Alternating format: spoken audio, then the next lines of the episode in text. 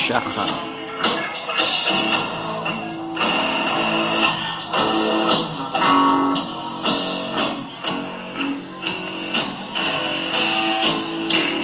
הבאים לתוכנית שלנו, שאנחנו מדי פעם מנסים להקליט, ועיקר ההתעסקות שלנו בתוכנית הזאת הוא בעיקר על אחוות סודיות וידע אזוטרי שלהם.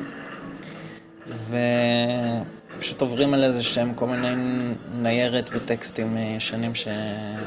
שכתבתי בעבר, ורוצים לעשות מהם קצת איזשהו... רוצים מהם איזה...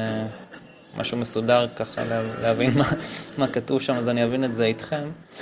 אבל בהחלט מעניין. הפעם יש לנו פרק שידבר על המלוכה הבריטית, על זרמים סוררים בבונים החופשיים, בראשם האילומינטי שדיברנו עליהם, ואפילו קצת, טיפה טיפה, איזשהו סוד נורא נורא מעניין שנשמור אותו לסוף. על ההקשר שהדברים שעליהם נדבר היום זה שהם נכתבו בזמן ביקור של הנסיך וויליאם. זה היה ביקור שהוא עשה בדיוק כשטראמפ העביר את השגרירות האמריקאית מתל אביב לירושלים. הוא בא לעשות את הביקור הזה כאילו להציג כביכול במחות לצעירים ההיפים איזה דרך אחרת של תפיסת עולם יותר פתוחה, ליברלית, מאשר האמת האבסולוטית שבירת ישראל היא ירושלים. משהו שם הציק להם בזה, אנחנו אולי נבין גם למה. עכשיו, אנחנו דיברנו על האילומינטי לא מעט, ובמיוחד אם נותן בפרק האחרון עם ג'ורג' וושינגטון, אנחנו דיברנו הרבה על ה... בעצם התפקיד המהפכני שלהם באירופה, במיוחד במהפכה הצרפתית, שג'ורג' וושינגטון זיהה, ו... ועל הניסיון שלהם גם כן להתפשט לארצות הברית באותו אופן וליצור מהפכה נגד ג'ורג' וושינגטון. משהו שהאבות המייסדים פחדו ממנו, כפי שהקראנו מהמכתבים שהם עצמם כתבו. מי שלא שמע, אגב, אני ממליץ בהחלט לעבור לפרקים שלנו. פשוט תכתבו דמדומי שחר בחיפוש בערוץ. אז בלי להרחיב הקדמות מיותרות, שאני מאוד אוהב לעשות, יותר יכול לעשות תוכנית שלמה שרק הקדמה, אבל אני לא אלאה אתכם. בואו פשוט נקפוץ מיד לטקסט. ובכן, כמו שאמרתי לפי ההקשר, מדובר על הביקור הנסיך וויליאם שהיה ניסיון לחשף את אזרחי מדינת ישראל על ידי מצג שווא, בו הפכו בתשקורת הבולשביקית נסיך ממשפחה אריסטוקרטית עם שורשים גרמניים אפלים, להיפסטר תל אביבי שמנפח את נרטיב הכיבוש בביקורו בירושלים. כל זאת בניסיון נואש להציב אלטרנטיבה עייפה וכושלת להעברת השגרירות וההכרה בירושלים של ארה"ב בראשות הנשיא טראמפ. אנחנו מדברים כמובן על 2018. ובכן, משפחת המלוכה הבריטית, אתם אולי מכירים אותה כמשפחת ווינזור, אבל זה לא השם המקורי שלהם, השם האמיתי שלהם הוא משפחת גותה סאקס. הם שינו את השם שלהם, אני לא טועה, בעקבות מלחמת העולם הראשונה. הם רצו להסתיר את השורשים הגרמניים שלהם באנגליה. ולימים הם נכנסו והפכו להיות המשפחה השלטת במלוכה הבריטית. משפחתו של הנסיך וויליאם היא במקור, כמובן, משפחת קוברט גותה סאקס הגרמנית. עכשיו, הם השתלטו על בית המלוכה הבריטי כאשר אלברט הדוכס מסאקס התחתן עם המלכה ויקטוריה הידועה במאה ה-19, שם זה בעצם התחיל. משפחת סאקס הם גם במקרה מי שנתנו חסות ומפלט ללא אחר מאשר אדם וייסהופט. אדם וייסהופט, מייסד האילומינטי הבווארי ב-1 במאי. היה זה ארנסט מגותה סאקס שנתן את החסות ב-1787 לאחר שווייסהופט חנך אותו תחתיו אל תוך המסדר האילומינטי ב-1784 תחת שם הכינוי קווינטוס סוורוס ו/או הוא גם היה קורא לו טימוליאון. אנה וייסוף נמלט על חייו לאחר שהתגלתה החווה שלו בבוואריה. החוות האילומינטי אותה ייסד ב-1 במאי 1776, אשר הייתה עסוקה ביצירת חברה אזרחית רדיקלית המהווה אלטרנטיבה ואף אימה במהפכה על השלטונות הקיימים של המונרכיות והכמורה דאז. הייתה זאת החוות האילומינטי מזוהה כזאת שעמדה מאחורי הפלג הרצחני וחסר סובלנות של היעקובינים הרדיקליים במהפכה הצרפתית, כפי שדיברנו בפרק הקודם, וזאת טוענים גם הבונים החופשיים, המנסים לנער את ההשתלטות והשימוש הציני של האילומינטי בהרחבה שלהם באותה תקופה. כן, אחד החושפים הגדולים של האילומינטי היה ג'ון רוביסון, שהקראנו מהספר שלו, והספר שלו נשלח לג'ורג' וושינגטון וקיבל אימות, שאכן מה שכתוב שם נכון, וושינגטון בעצמו היה בונה חופשי. הם מנסים להתנער מזה, מבעצם ההשתלטות של האילומינטי באותה תקופה לצורכי התפיסות הרדיקליות שלהם. אז שימו לב לציטוט הבא שיחבר אותנו להמשך הפעילות של משפחת קוברט גוטה סאקס. הציטוט מגיע מפיו של בונה חופשי, קוראים לו J.W.S. מיטשל. ספרו History of Freemasonry and Masonic Digest, הכרך השני. והוא אומר, הייתה זאת שבועה גלויה של דוקטור וייסופט שהאילומיניזם עמד בניגוד למוסדות הממשל, בטיעון שהנחלת הנאורות דרך חינוך של ההמונים יהיה מספיק כדי להיפטר מענישה פלילית ולהפוך את התבונה לאלוהות שיש לסגוד לה. וכיוון שהאילומינטי היו ידועים כהחווה סודית, זה לא היה טבעי בעבור הרבה אנשים צרי אופקים או בעלי שיפוט גרוע לזהות את הבנייה החופשית עם האילומינטי. כי אנחנו חוזרים פה על דברים שדיברנו עליהם בפרק הקודם. וכך היה שעל ידי רבים הם נחשבו לאותו הדבר, למרות שהיה זה אז, כמו גם היום, כי ניתן להוכיח שבעוד האילומיניזם, דת האילומינטי, הכריזה מלחמה על התורה, על הבנייה החופשית, אה, סליחה, בזמן שהאילומינטי הכריזה מלחמה על התורה, הבנייה החופשית עבדו וסגדו אך ורק דרך התוכן מעורר ההשראה של הספר. צריך להבין אבל כשהוא מדבר על Bible, כאן מתורגם נכון, כשהוא מדבר על Bible הוא מדבר לא רק על הברית הישנה, הוא מדבר גם ודי בעיקר ברית החדשה. ממשיך, ובעוד האילומיניזם תכנן להפיל את כל מוסדות הממשל של כל הממשלות, הבנייה החופשית דרשה מחבריה לחיות כאזרחים שוחרי שלום. צייתנים לממשלות תחתם חיו, ונמנעו מלדבר על דת ופוליטיקה בלשכות שלהם. אך אחרי הכל, בפנים מבוישות, עלינו להודות שישנם עדויות מכובדות על כך שבמהלך המהפכה הצרפתית של 1798, האילומינטי ומועדוני היעקובינים, כל אחד היוו השפעה זדונית על חלק מהלשכות של הבונים החופשיים בפריז. אכן נראה סביר שהאגודות הפוליטיות והאנטי דתיות לא רק שלחו את החברים שלהם אל תוך אגודת הבנייה החופשית, אך בכמה מופעים הם השיגו שליטה על הלשכות. וכך עלתה האשמה שנראתה מבוססת כי אילומיניזם ובנייה חופשית הולכות יחדיו יד ביד, לא רק במטרה לחתור תחת כל הממשלות, אך אפילו עד למטרה שאנרכיה וחוסר שלטון יכתירו את המאמצים שלהם. אז, כפי שצוין, הבנייה החופשית מעולם לא הייתה קשורה לאילומיניזם, אך הנוסח שנקרא הנוסח הסקוטי, או הבנייה החופשית שלא ניתן לכנותה, אכן היה. כן, פה נגמר הציטוט שלו. אז אנחנו מגיעים פה למה שנקרא הסקוטיש רייט, הנוסח הסקוטי בבנייה החופשית. הוא, הוא, אנחנו ממשיכים, הוא, אומר את מה שאומר ג'ורג' וושינגטון, ובהמשך לוקח את זה צעד קדימה מבחינה היסטורית, ואומר לנו, אז יש את ההפרדה, אבל הם כן שרדו בתוך מה שנקרא הנוסח הסקוטי של הבנייה החופשית. ובכן,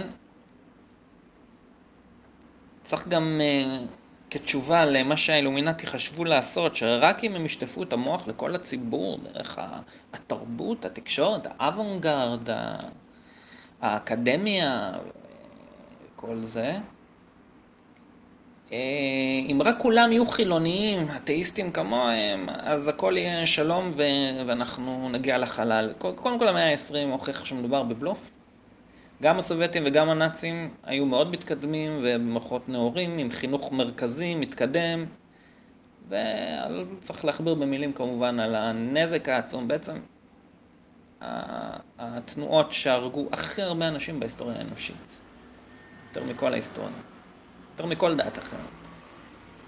אז אה, יותר מזה, אם תסתכלו היום, האוניברסיטאות לא נראות כאילו הן הולכות ומיישבות את מאדים. יותר נראה שהחילוניות באוניברסיטאות לאט לאט הופכת את הסטודנטים ליותר ויותר אה, מטומטמים. הם יותר ויותר מנסים לחשוב, רגע, מה, מה המגדר שלי? רגע, למה לקרוא שייקספיר? יש שם גזענות. לא, לא, מוצרט? אוי, מוצרט היה גזעני. כאילו, אה, זה לא באמת עושה את מה שמייחלים לו, זה פשוט עושה את האנשים במובן מה מטומטמים יותר. עכשיו, בואו נמשיך כאן רגע עם הנקודה המעניינת הזאת, הנוסח הסקוטי, כן? במאה ה-19 יש עקביות.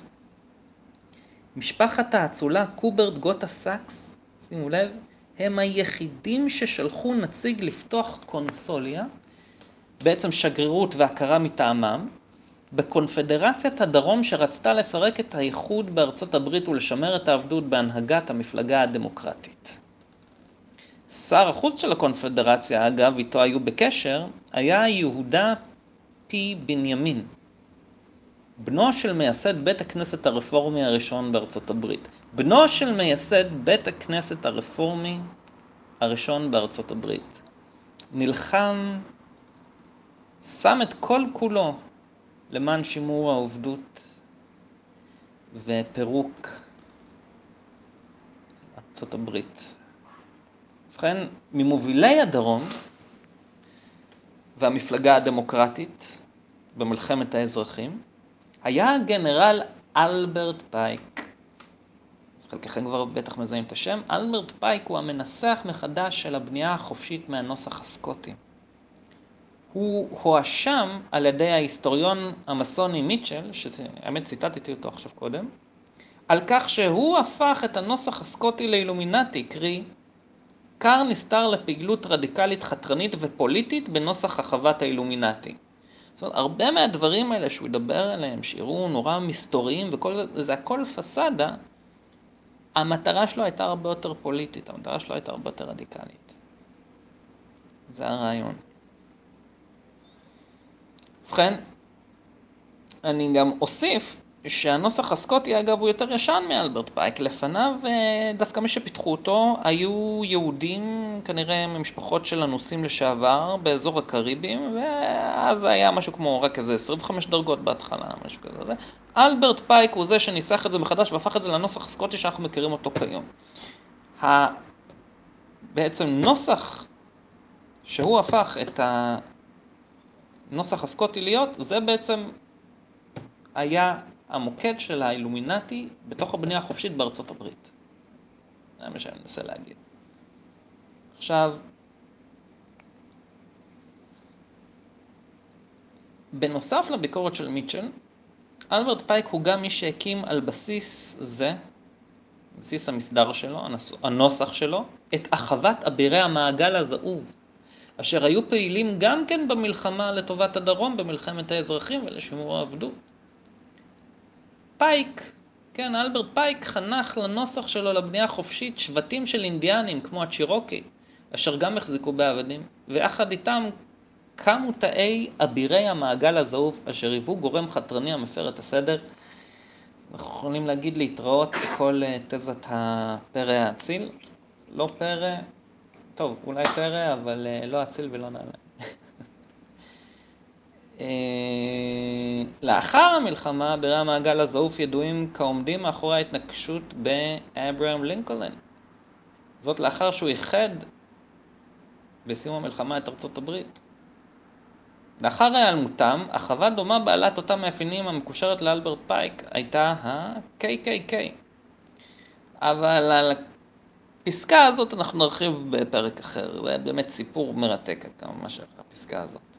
בכל אופן, יש לנו כאן עדות לתמיכה מתמשכת בהרחבת האילומינטי על גילוייה באירופה, כן, המהפכה הצרפתית, וארצות הברית, כן, הנוסח הסקוטי במלחמת האזרחים, של אצולת גוטה סאקס. כן, מצד אחד הם נתנו את המחסה לאדם וייסופט, אחרי שפירקו לו את הבסיס ב... באירופה. מצד שני, הם נותנים את ההכרה למי שהוביל את הנוסח הסקוטי, ואחד הגנרלים המובילים במלחמת האזרחים האמריקאית. מעניין מאוד. אבל יש פה אפילו קשר יותר עמוק. הכותרת של הקטע הבא שאני הולך לדבר אותו נקרא מסמכי האילומינטי, אוקיי? אוקיי? אז לאחר הפשיטה על אחוות האילומינטי בבוואריה, אדם וייסופט המייסד, כאמור, ברח וקיבל חסות אצל הדוכס ארנסט מקוברג סאקס. עכשיו, שרביט המפקד העליון של אחוות האילומינטי עברה לעמיתו הבכיר של וייסופט, יוהאן יואכים בודה, והוא החזיק בכל מסמכי האחווה. לאחר מותו המסמכים עברו לרשות משפחת גופר, קוברג גוטה סאקס. מהם במהלך המאה ה-19 הועברו לתקופה למשפחת האצולה בשוודיה, וחזרו חזרה להחזקתה בידי אצולת גוטה סאקס עד שנשארו בחזקת לשכות מסוניות בגרמניה בגותה. Okay? אוקיי? אז הם בעצם שמרו לא רק על אדם וייסופט, אלא גם אחרי שהוא נפטר, שמרו בעצם על המורשת שלו. תוכניות, איך, איך בונים את הדברים, איך עושים את ה... איך מוצאים לפועל, איך החווה בנויה, וכו'. עכשיו, הערה לימים המסמכים שהוחמו על ידי הנאצים, ובסוף המלחמה היו בחזקת הסובייטים, ועם נפילת חומת ברלין היה ניתן פעם ראשונה לחקור אותם. אז פה אנחנו מדברים אפילו על אחרי, על אמצע המאה ה-20. כן. וכמובן חקרו אותם. עכשיו שימו לב, ידוע שב-1911 המסמכים נשמרו בלשכה בגרמניה, בגותה, ונערכו בצורה מסודרת. ראו מה כתבנו בזמנו, נכון, כתבנו את זה במאמר אחר שנקרא הסוד של היטלר. מה, מה כתבנו שקרה ממש כמה שנים ספורים לפני כן ב-1904 בלשכות מסוניות בגרמניה.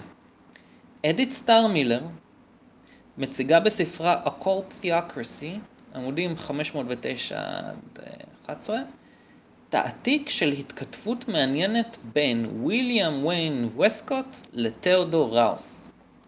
ויין וסקוט היה בונה חופשי, תאוסוף, מגליון באגודת הרוזקרושנס של אנגליה, תזכרו את אגודת הרוזקרושנס של אנגליה, כן? ואחד ממייסדי מסדר השחר הזהוב. אשר גם סטאר מילר מוזכרת כקשורה למסדר. האמת. לעומת זאת, תאודור ראוס מהצד השני היה גם הוא בונה חופשי. הוא ממייסדי ארגון שנקרא אורדו טמפלי אוריינטיס, OTO, מסדר הטמפלרים של המזרח. על זה דיברנו בפרק על אה, אליסטר קראולי וחשיש.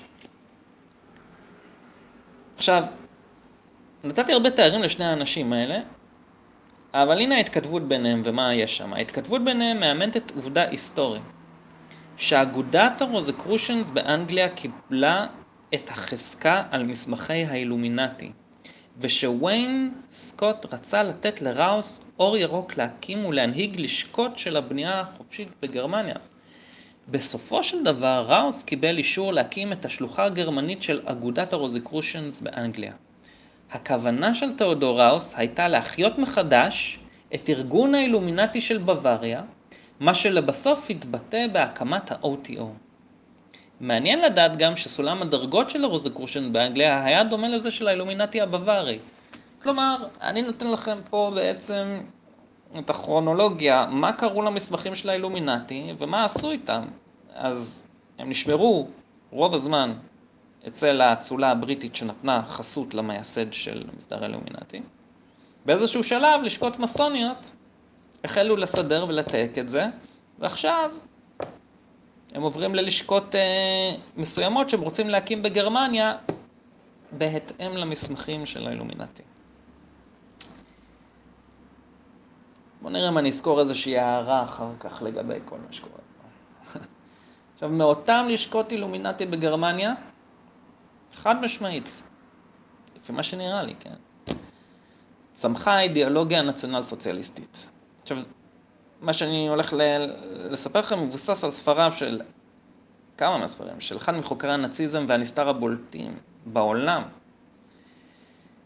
אה, ובייחוד הספרים אה, Black Sun, Aryan Cults, Esoteric Nazism and the Politics of Identity, והשני הוא The Occult Roots of Nazism. בסדר? זה שני הספרים שבעיקר, בעיקר אני אה, אקח עכשיו את, ה, את הקטעים. אה, אגב, אה, לבחור שכתב את זה קוראים פרופסור, פרופסור גוטרי קלארק. אוקיי? ספרים אגב די מעניינים. ובכן, הסופר אדוארד בולבר לייטון, מי שטבע את המונח עת חזקה יותר מהחרב, היה יושב ראש המכונן של אגודת הרוזיקרושנס של אנגליה. הם היו בעצם מעגל פנימי בבנייה החופשית על בסיס המסדר של האילומינטי שגייס לתוכו פעילים גם מהבונים באותו אופן שתואר בתחילת המאמר הזה.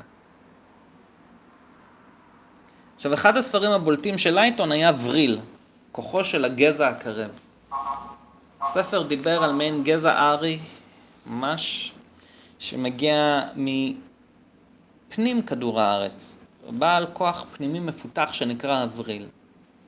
אחד המדענים הנאצים שעברו לארצות הברית, ווילי ליי, כתב במאמרו על, כן, שם המאמר, פסואדו מדע בנאצילנד, פסאדו סיינס אין נאצילנד, של ווילי ליי, שהיו כל מיני הרחבות סודיות מוזרות אה, בגרמניה בתקופה שקדמה לנאצים.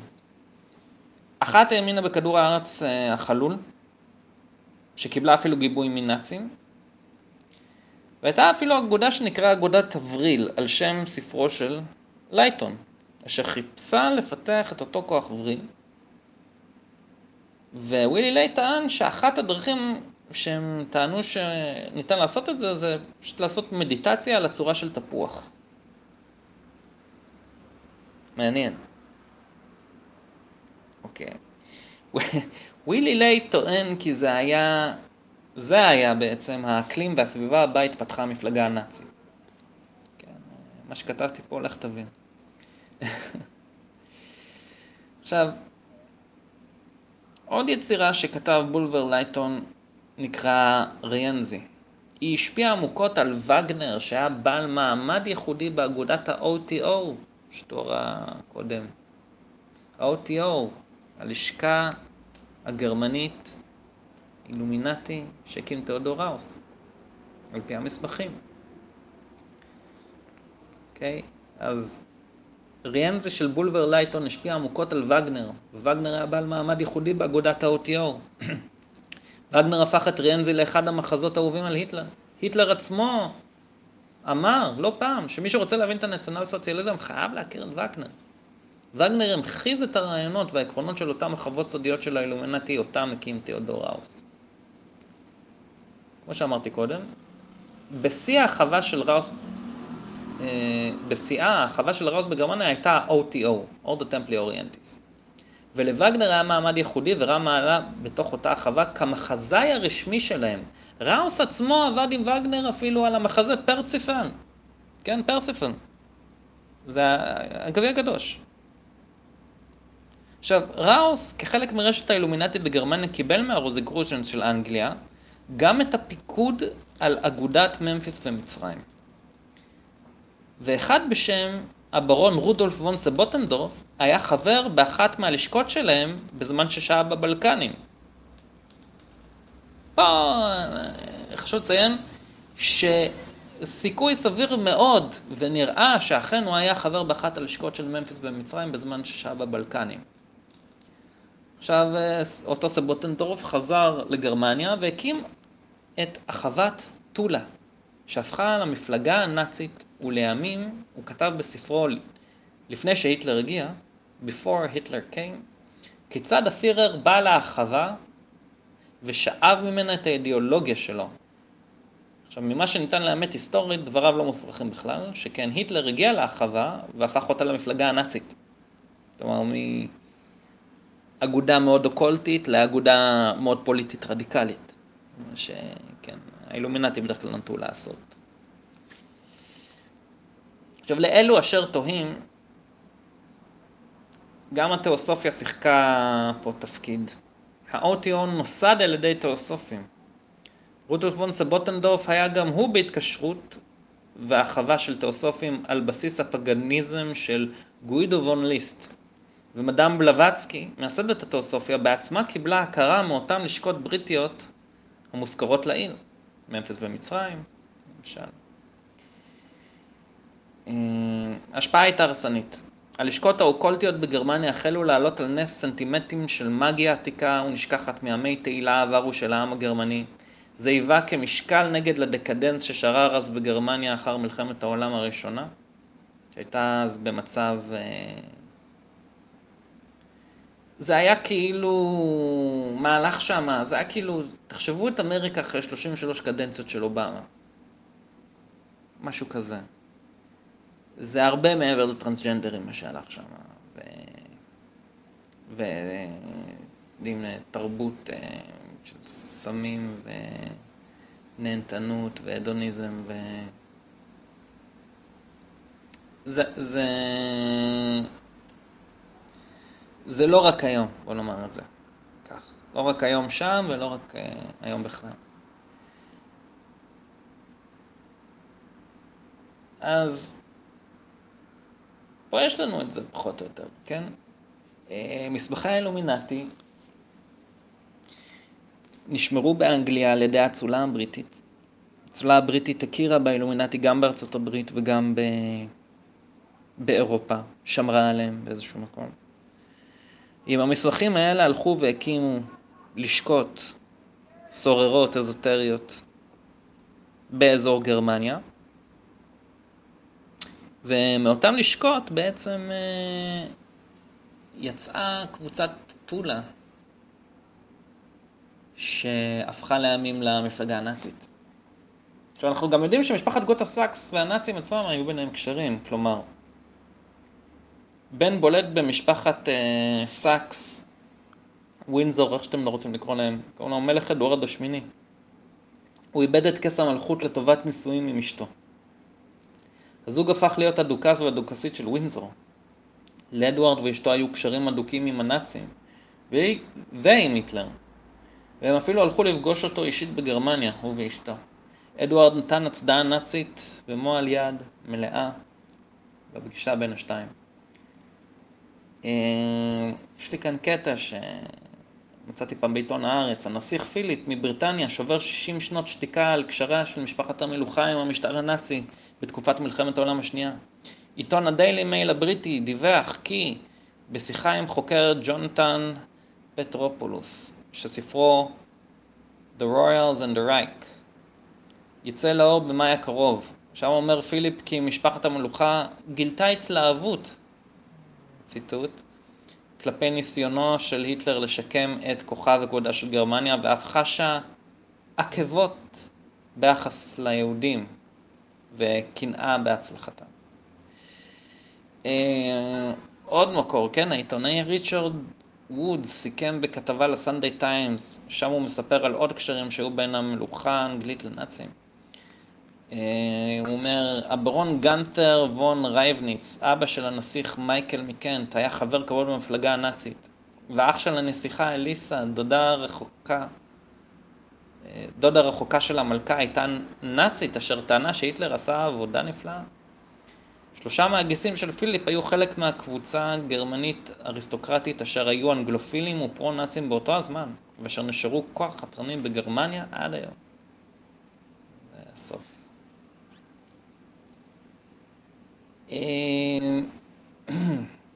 זה, זה מאוד מעניין, אה, כל, ה, כל הקשר הזה של, ה, של משפחת המלוכה הבריטית ששלטת עד היום לבין האילומינטי. וזה פותח לנו תחום שלם שאפשר לחקור אותו בעצם, ואולי אפילו עוד רובד לכל מיני דברים ש... שקורים או, או עושים. בוא, בוא נראה למשל שני, שני ישראלים שהם היו קשורים מאוד חזק לשלטון הבריטי. נניח היה לכם, אה, היה לכם את טדי קולק. טדי קולק היה סוכן של הבריטים, של ה-MI5, אם אני לא טועה. השם כינוי שלו, למי שמתעניין, היה סקורפיון. הוא סיפק בז... בזמנו עבור הסזון, כן, עונת הציד של הבריטים נגד פטריוטים ישראלים. הוא סיפק להם מידע על האצ"ל והלח"י שפעלו כנגד המנדט הבריטי. ביניהם כמובן גם היה מנחם בגין. ויש גם את פרס, שמעון פרס, הוא אמנם לא איתנו, אבל אה, כתבנו עליו המון. כתבנו עליו המון. אתם יודעים הרי ששמעון פרס קיבל מאותה משפחת מלוכה, קוברג גוטה סאקס, אה, תואר אבירות, תואר האבירות הזה אה, מסדר, אביר, מסדר, אה, מיכאל וג'ורג' הקדוש, בראשו עומד הדוכס מקנט, דוכס מקנט, הוא ראש הבנייה החופשית של אנגליה וווילס. אמ, מה שמעניין לגבי התואר הבירות הזה, זה ש... אני, זה, זה ממש מתוך ויקיפדיה, כן? זה, אה, לראשי התיבות ש, של המסדר אה, יש גם פירוש הומוריסטי, כן? CMG זה call me God, קראו לי אלוהים, או בבקשה קראו לי אלוהים, מלכים קוראים לי אלוהים, טה טה טה טה טה אבל מה שחשוב יותר, זה, זה שטויות. המסדר נועד לכבד את, ציטוט, הילידים של האיים היווניים והאיים מלטה ושטחי החסות שלו, ונתינים אחרים של הוד מלכותו, אשר ממלאים תפקידים חשובים וחשאיים בים התיכון. סוף ציטוט. איזה תפקיד חשאי בדיוק שמעון פרס כבר יכל למלא עבור אותה משפחת מלוכה של האילומינטי? מה כבר יכול להיות החוט המקשר בין המאה ה-20 למאה ה-21? אולי, אולי הפיכת ישראל למדינת כל אזרחיה? אולי זה מה שגירד בתחת לנסיך וויליאם שהוא היה חייב לבוא לפה בדיוק כש... טראמפ העביר את השגרירות לירושלים. אולי זה החוט לקשר. צריך להבין שהקטע של היהודים, וכל הסיפור האזוטרי של הנאצים, משחק תפקיד יסודי, יותר חזק ממה שנוטים לחשוב בדרך כלל. זאת אומרת, הם המשיכו לנסות להשמיד את היהודים בכל דרך וכמה שיותר וכמה שיותר מהר, גם כשזה היה לא רציונלי, לא משתלם כלכלי ומפסידים בגלל זה את המלחמה. לא, הם המשיכו. היה, היה לזה עוד רובד. הרובד האוקולטי הזה, הוא יכול להסביר לא מעט. אה, במיוחד כשאתם קוראים את התיאורים של אה, תיאוסופיה וכל מיני לשכות קצה כאלה, על איך הם מתארים את כוחות החושך ו... יש, יש שם נימה אנטישמית די ברורה, אני אתן לכם דוגמה, בסדר? נניח אה, דיברנו על התיאוסופיה, דיברנו על מדאם בלבסקי, נכון? Uh, הסמל של המסדר של פרס, שרואים את האביר משפד את הדרקון עם הרומח. עכשיו, אני יכול לתת לכם, זאת אומרת, לחתום לכם מה הסמל הזה אומר תכלס, כי זה סמל שחוזר על עצמו הרבה. אבל אה, מה, מה המסדרים האלה אומרים? מה נניח בתיאוסופיה אומרים? המדאם בלבצקי היא קיבלה את ההכרה שלה גם כן במצרים שדובר קודם וכולי וכולי. אז היא כותבת בספר היסודי שלה, The Secret Doctrine, כרך השני, עמוד 379, נמצא פה לידי, אני אקרא לכם את התרגום. משמעות הדבר, הקרב עם הדרקון, יוחסה למאבקים הנוראיים אשר רבצו בדרכו של המתמודד אל עבר התמחותו בין עצמו לבין התאבות האנושית המיוצגות, כאשר האדם הפנימי המואר היה צריך לחסל אותם או להיכשל. לא, לא אתאבד על לנסות להבין לגמרי את המשפט הזה, אבל זה נהיה יותר ברור עכשיו. אם הצליח, נקרא קוטל הדרקון. בגלל שהצליח להתמודד עם כל הפיתויים בין הנחש ונחש בעצמו, בכך שהשיל אותו רוע ישן ונולד מחדש בגוף חדש. הוא הופך לבנה של החוכמה והאלמוות בנצח. שט, האב הקדמון המוערך של ישראל, הוא בסך הכל פרודיה יהודית של הרמס, אל החוכמה. הוא נקרא גם תות במצרים, אה, סליחה, תחות במצרים, תת, סט, שט ושטן. הוא גם כן טייפון, כמו שד אפופיס, הדרקון איתו הורג הורוס. שכן טייפון נקרא שט. הוא פשוט הצד האפל של אוסייריס. באופן ארצי כל האלגוריות האלה הללו היו קשורים במבחנים אותם צריך היה לעבור כדי להפוך לאשף והחניכות, סוף ציטוט. כלומר, כל, ה, כל השושלת היסודית בתורה של שט, היא בעצם איזה סוג של איזה שושלת אה, סוררת, הצד האפל של, ה, של הפורס, אם תרצו. לעומת אה, מה שהיא יותר נוטה לכיוון שלו, נניח, אה, בני קין, בסדר? אני יכול לראות לכם את זה בכל מיני, אצל כל מיני אנשים במסדרים האלה. יכול לראות לכם את זה גם אצל רודולף סטיינר, שהיה גם בחור מאוד בכיר בממפיס במצרים. גם כתב דברים באותו אופן. יש כאן איזו חשיבות מגית לאופי היהודי. אה, ועם זאת, אני הולך לספר לכם אה, סוד מעניין. כי אנחנו דיברנו על החלק אה, במשפחת המלוכה הבריטית, שמשפחת קוברג גוטה סאקס. אבל יש להם חלק במשפחה שלהם שהוא מיוחס לשושלת דוד. מעריך אולי שחלקכם שמעתם את זה, אבל אני היום אני אתן לכם ממש את העץ משפחה הזה. אז בקצרה נדבר על העניין הזה. זה חלק uh, מנושא גדול יותר שנקרא British Israelism. זו תנועה של המלוכה האנגלוסכסית שניסתה במאה ה-19 להחיות רעיון המייחס אותם לממשיכי מלכות דוד בניגוד ליהודים, אותם הם מכנים, אה, אני מעריך שהם הם הפיצו בין השאר, יכול מאוד להיות שהם הפיצו בין השאר את התיאוריות של הכוזרים כדי לחזק את, הר... את העניין הבריטיש ישראלי. כדי להגיד אנחנו הצאצאים האמיתיים כביכול, כן, שהם. בכל אופן, אה, ישנה מורשת משונה באריסטוקרטיה הגרמנית האפלה של האלומינטי, והיא מסבירה גם כיצד בביקורו אה, של הנסיך וויליאם, הוא ביקר בקבר של דודתו אליס, נינה של ויקטוריה, אשר נחשבה חסידת אומות עולם על הצלת יהודים בשוודיה. הניסיון להתחבר לשורשים של מלכות דוד נשמרו יותר בצד של המלכה ויקטוריה מאשר בצד של קוברג גוטה סאקס. כן, אני אמרתי לכם שמשפחת קוברג גוטה סאקס נכנסה והפכה להיות אה, המשפחה, משפחת המלוכה הרשמית והבולטת על ידי הנישואים עם המלכה ויקטוריה. אז אם הולכים אחורה אחורה עד לימים שמשפחות האצולה ממנה מגיעים קוברג גוטה סאקס, אה, דהיום, אחרי שכבר, אה, כן, ויקטוריה נכנסה והכל, אם נלך אחורה אחורה אנחנו נגיע לאנדלוסיה.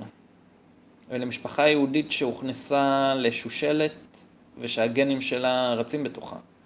מדובר במשפחת אל-דאודי היהודית, אשר על פי שמה, על ידי אילן יוחסין שנשמר עד היום, מזהה את השורשים שלה עד לדוד המלך. אתם יכולים, מי שכותב על זה עוד, זה, זה ספר של שלט הקבלה של הרעב"ד והרב אברהם זכות, מאותה תקופה באנדלוסיה. הם מתארים בעצם את האילון היוחסין הזה. אז להלן אילן היוחסין, שימו לב לארנסט הראשון, דוכס גוטה סאקס של סקסוניה, מ-1601 עד 1675. ממנו נולדו בעצם שאר הדוכסים של גוטה סאקס, וביניהם במאה ה-19 אלברט, נסיך גוטה סאקס שהתחתן עם המלכה ויקטוריה.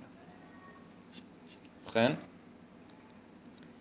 זה מתחיל עם אה, חייה על דאודי, חייל דאודי ליאיש, יאיש ליאיה הנשיא או דון יאיה אל נגרו, היה אדון של אה, אלדאיה דוס נגרוס בפורטוגל. אה, נולד לו צאצא בשם יוסף, ממנו שלמה הזקן, אחר כך גדליה, אה, ואז פלומה אם פרדריקה. אה, אז בעצם מגדליה, הוא נכנס בעצם עכשיו למשפחות האצולה האירופאיות שם. אז פלומה אם פרדריקה. ואז אלפונסו אם ג'ואנה דה מנדוזה. ואז פדריק אם מריאנה מקורדובה. ואז ג'ואנה אם ג'ואן השני, מלך ארגון. אז פרננדו השני, חמישי, מארגון. והמלכה איזבלה מקסטיל, הראשונה, קסטיל. ג'ואנה אם פיליפ, היפה, מאוסטריה.